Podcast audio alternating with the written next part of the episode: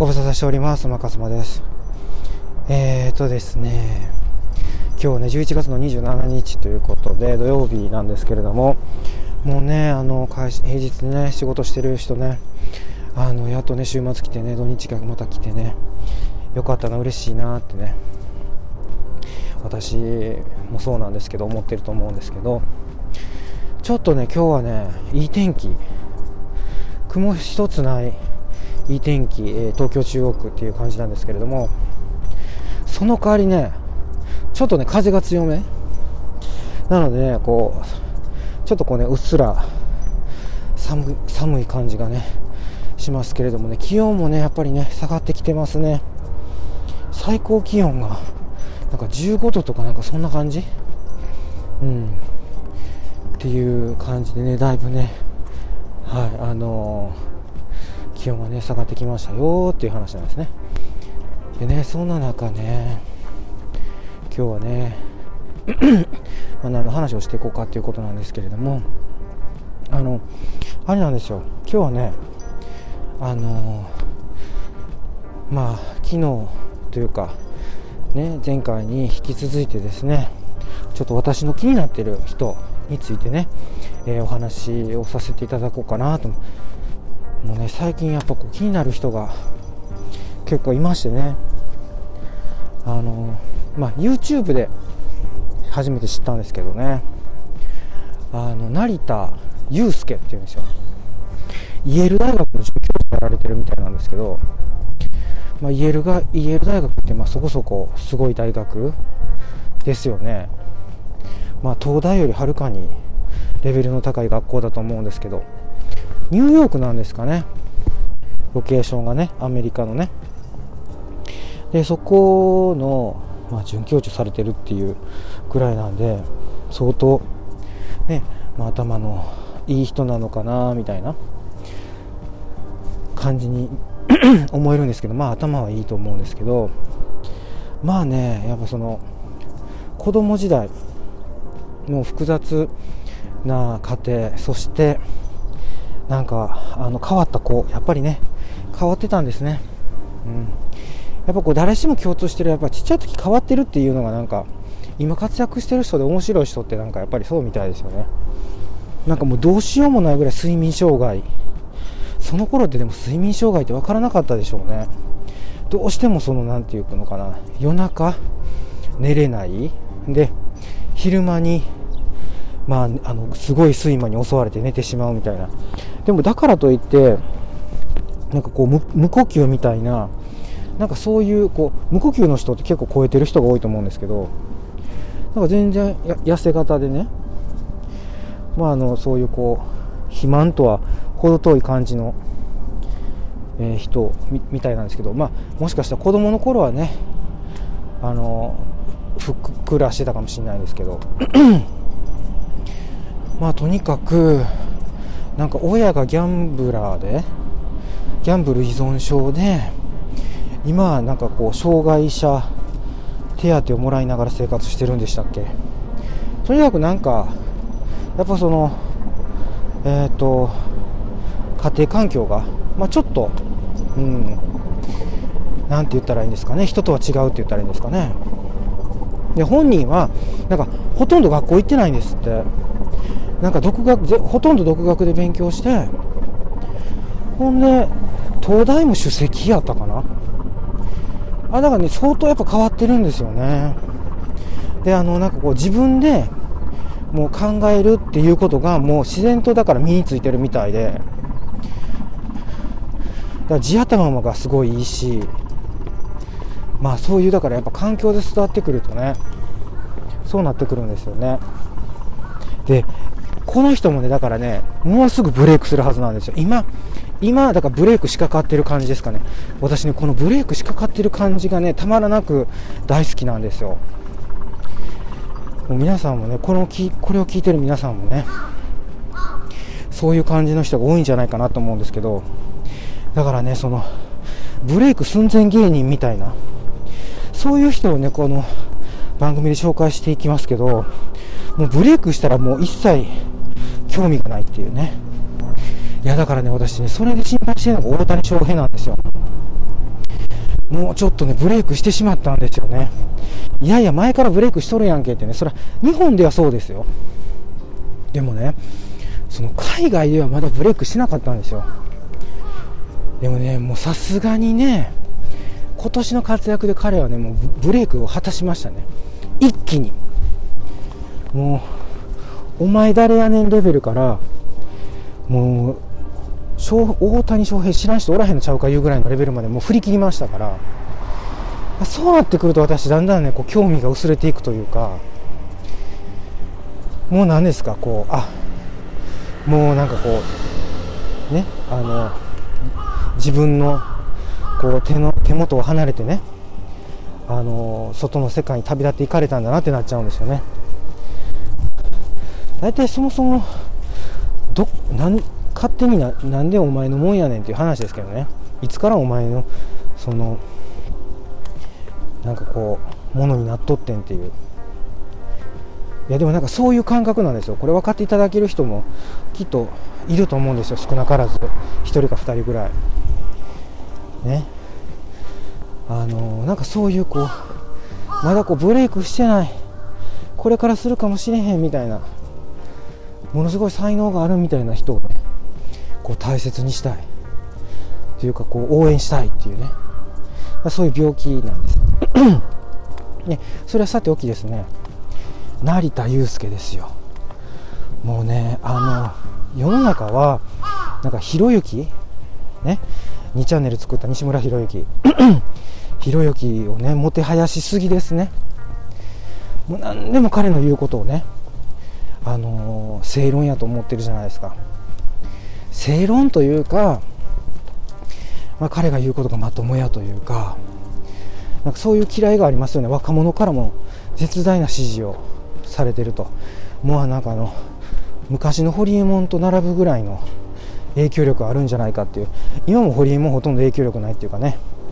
もうだいぶ嫌われてるしあんまり大したことをやってないですしね言ってないっていうかまあやってるかもしれませんけど我々知らないだけでね。そう。だから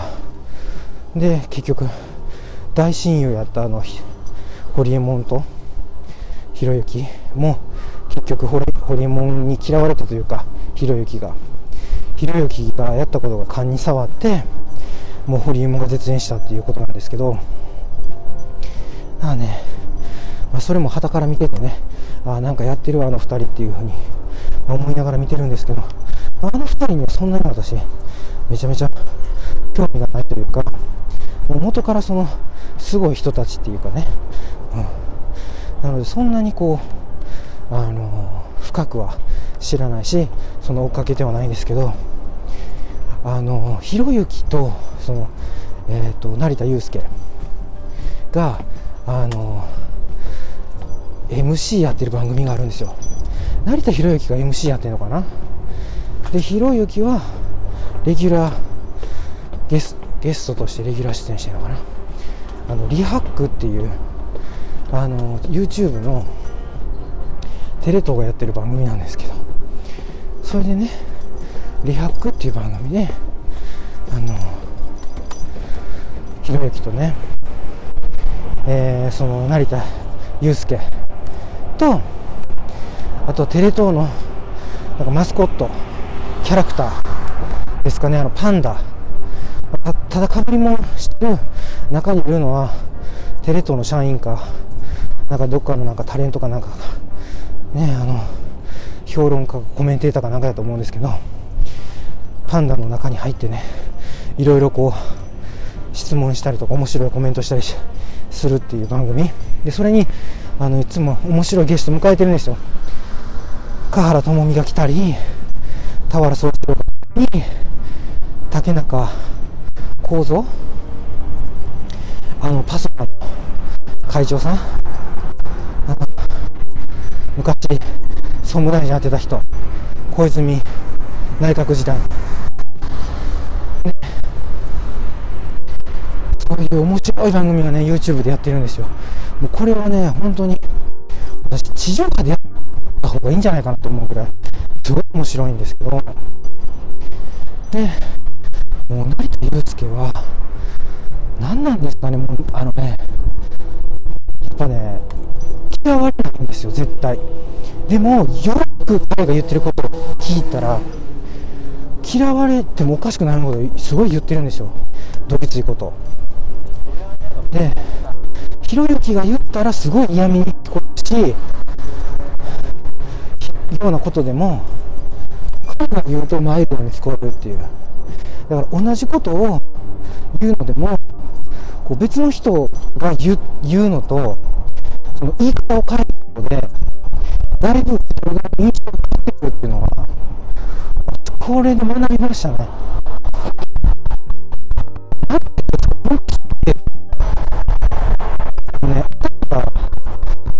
から。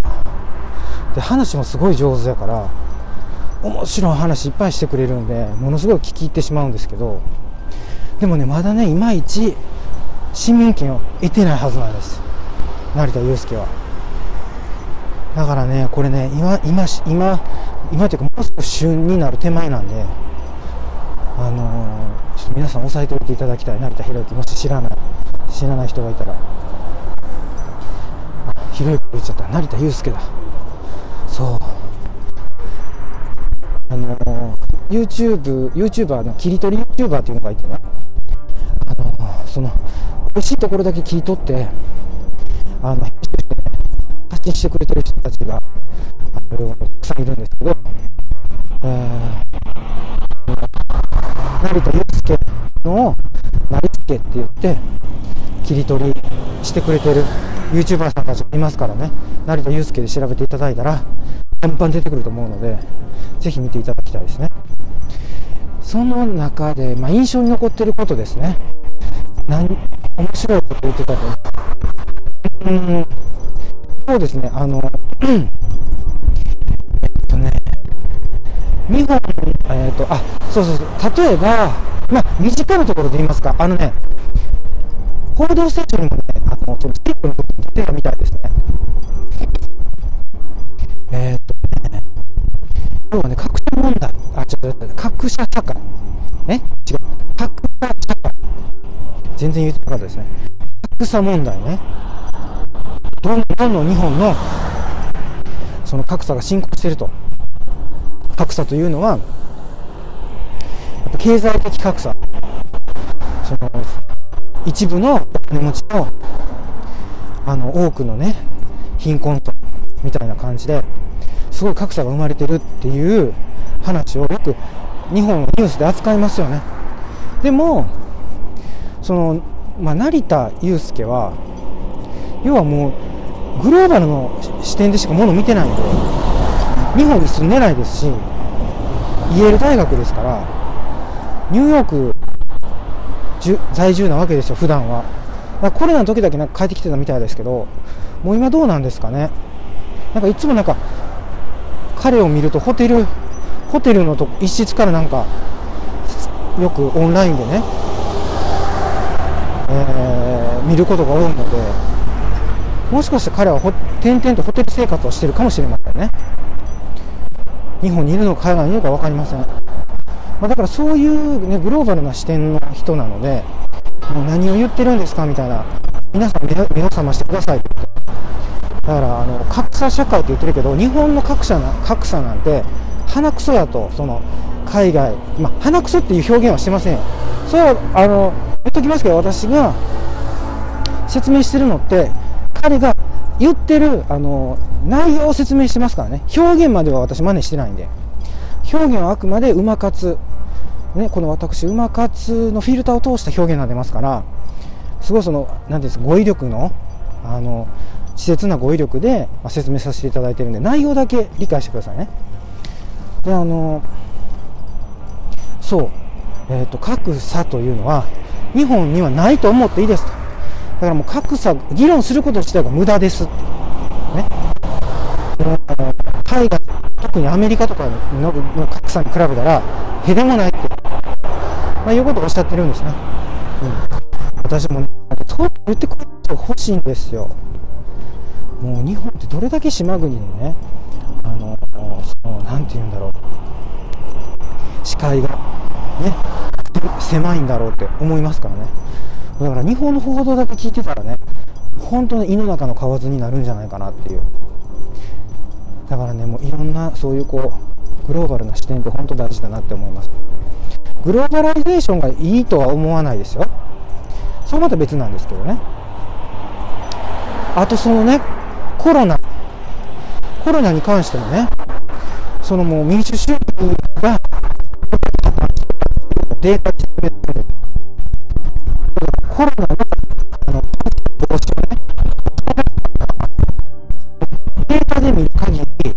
そういう共産主義とか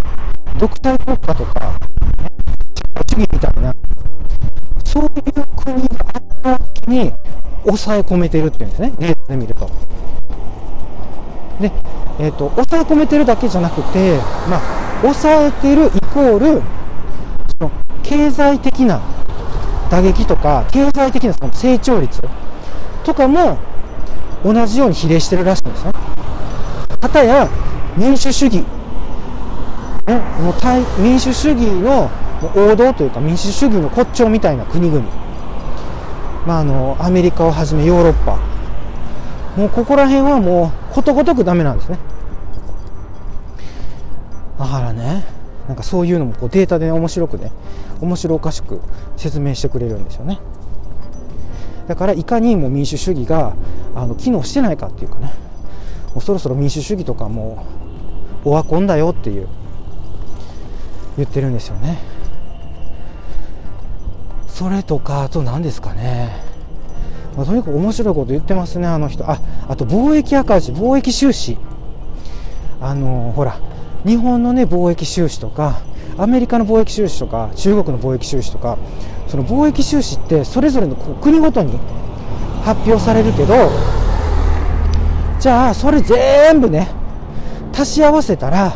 世界全体でプラスマイナスゼロになるんちゃうかって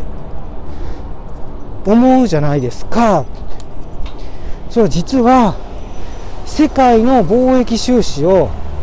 プラスマイナス全部足してもプラマイゼロにはならないんですよ。知ってました？みたいな。面白いでしょ？そんなんあんまり考えへんかったわみたいな。でもよう考えたらプラマイゼロじゃないとおかしいよねみたいな。でも違うんですよじゃあ日本日本じゃなくてその地球。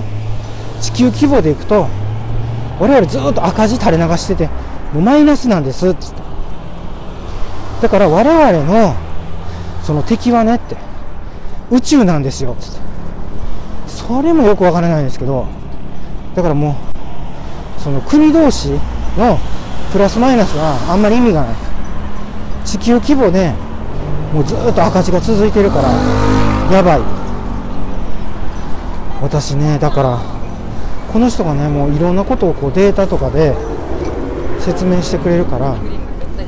あのあの温暖化地球温暖化というかあのそのクライメットチェンジ。あの気候変動。温暖化っていう言い方がちょっとねあのそれにこうアレルギー持ってる人いると思うんで気候変動ですよ。気候変動だったらいいでしょう。ねニュートラルで。気候は変動してるわけですからでしかもその文明の進化によるそれが原因の気候変動っていうのがここはやっぱ200年100年200年ではもう明らかに起こってるっていうね。でそれの一つがね二酸化炭素出しすぎやっていう議論なんですよ。でここでねあの反論していくのはあの武田教授なんですよ。武田信玄の漢字の方ですね。竹はあの松竹梅の竹じゃなくて武士の武の武田教授。あの人がもうそれはだからその陰謀論じゃないけど酸化炭素なんていうんやろう。だから出さないとその仕事にならへんと。それで迷惑を被る人たちが、まあ、要はだからその利害関係が生じると。あの二酸化炭素出す出せへんの議論をすると。それで既得権益で喜ぶ人らが出てくるから環境問題っていうのはすごいこう眉唾やとか、うん、政治的な問題やみたいなね。もうだから何がほんまなのかがわからないんですよ。この気候変動に関しては。何が原因かっていうのがわからないんです二酸化炭素なのかそれともその石油石炭の使いすぎがあかんのかみたいな。だからその再生可能エネルギーをどんどんどんどん作っていかなあかんのちゃうかっていう議論になってでもやっぱりその原子力がいいとかね。まだそれまだその原子力の話になったりするわけですよ。終わらないんですよこのこの議論って。だねどうしていくべきなのかっていうのはもう圧倒的にそういう危ないあのリスクのあるあのエネルギーっていうのはなるべく使わないでそういう自然のだから太陽とか風力とか水力とかそういうのをこうエネルギーに変えていくっていうのがいいんじゃないかっていう誰が聞いても当たり前と思うことにやっぱこう反対する勢力がすごい多いんですよ。そんな非効率やとかものすごいお金がかかるとかだからお金かからんようにしていくやり方考えようっていう方向になんでいかないんやろうと思って。だからそういう要はだからイノベーションを起こっていかないと始まらないじゃないですか。何でもかんでも今のこの現状維持みたいなんでね喜んでても。どんどんどんどん新しい技術にが入ってきて我々暮らしが豊かになっていったりするわけです。するわけなんでね。もうちょっとまた話それましたけどそのだから気候変動の話はまた別でこう取り上げないといけないね。大きなトピックですけど。でもこの成田悠介はねやっぱそう切っていってほしいですね。やっぱね私たちじゃあ分からないことをね彼はいろいろ研究してねいろんなデータを分析してますから。それをなりわいにされてるんでね。だからもうちょっと専門家の意見聞きたい私は。もうほんまにそのテレビに出てくる人らっていうのはね